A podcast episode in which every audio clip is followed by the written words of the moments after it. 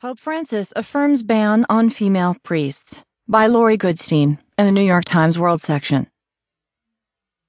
The Roman Catholic Church's teaching that women cannot be ordained as priests is likely to last forever, Pope Francis said Tuesday as he flew back to Rome from Sweden.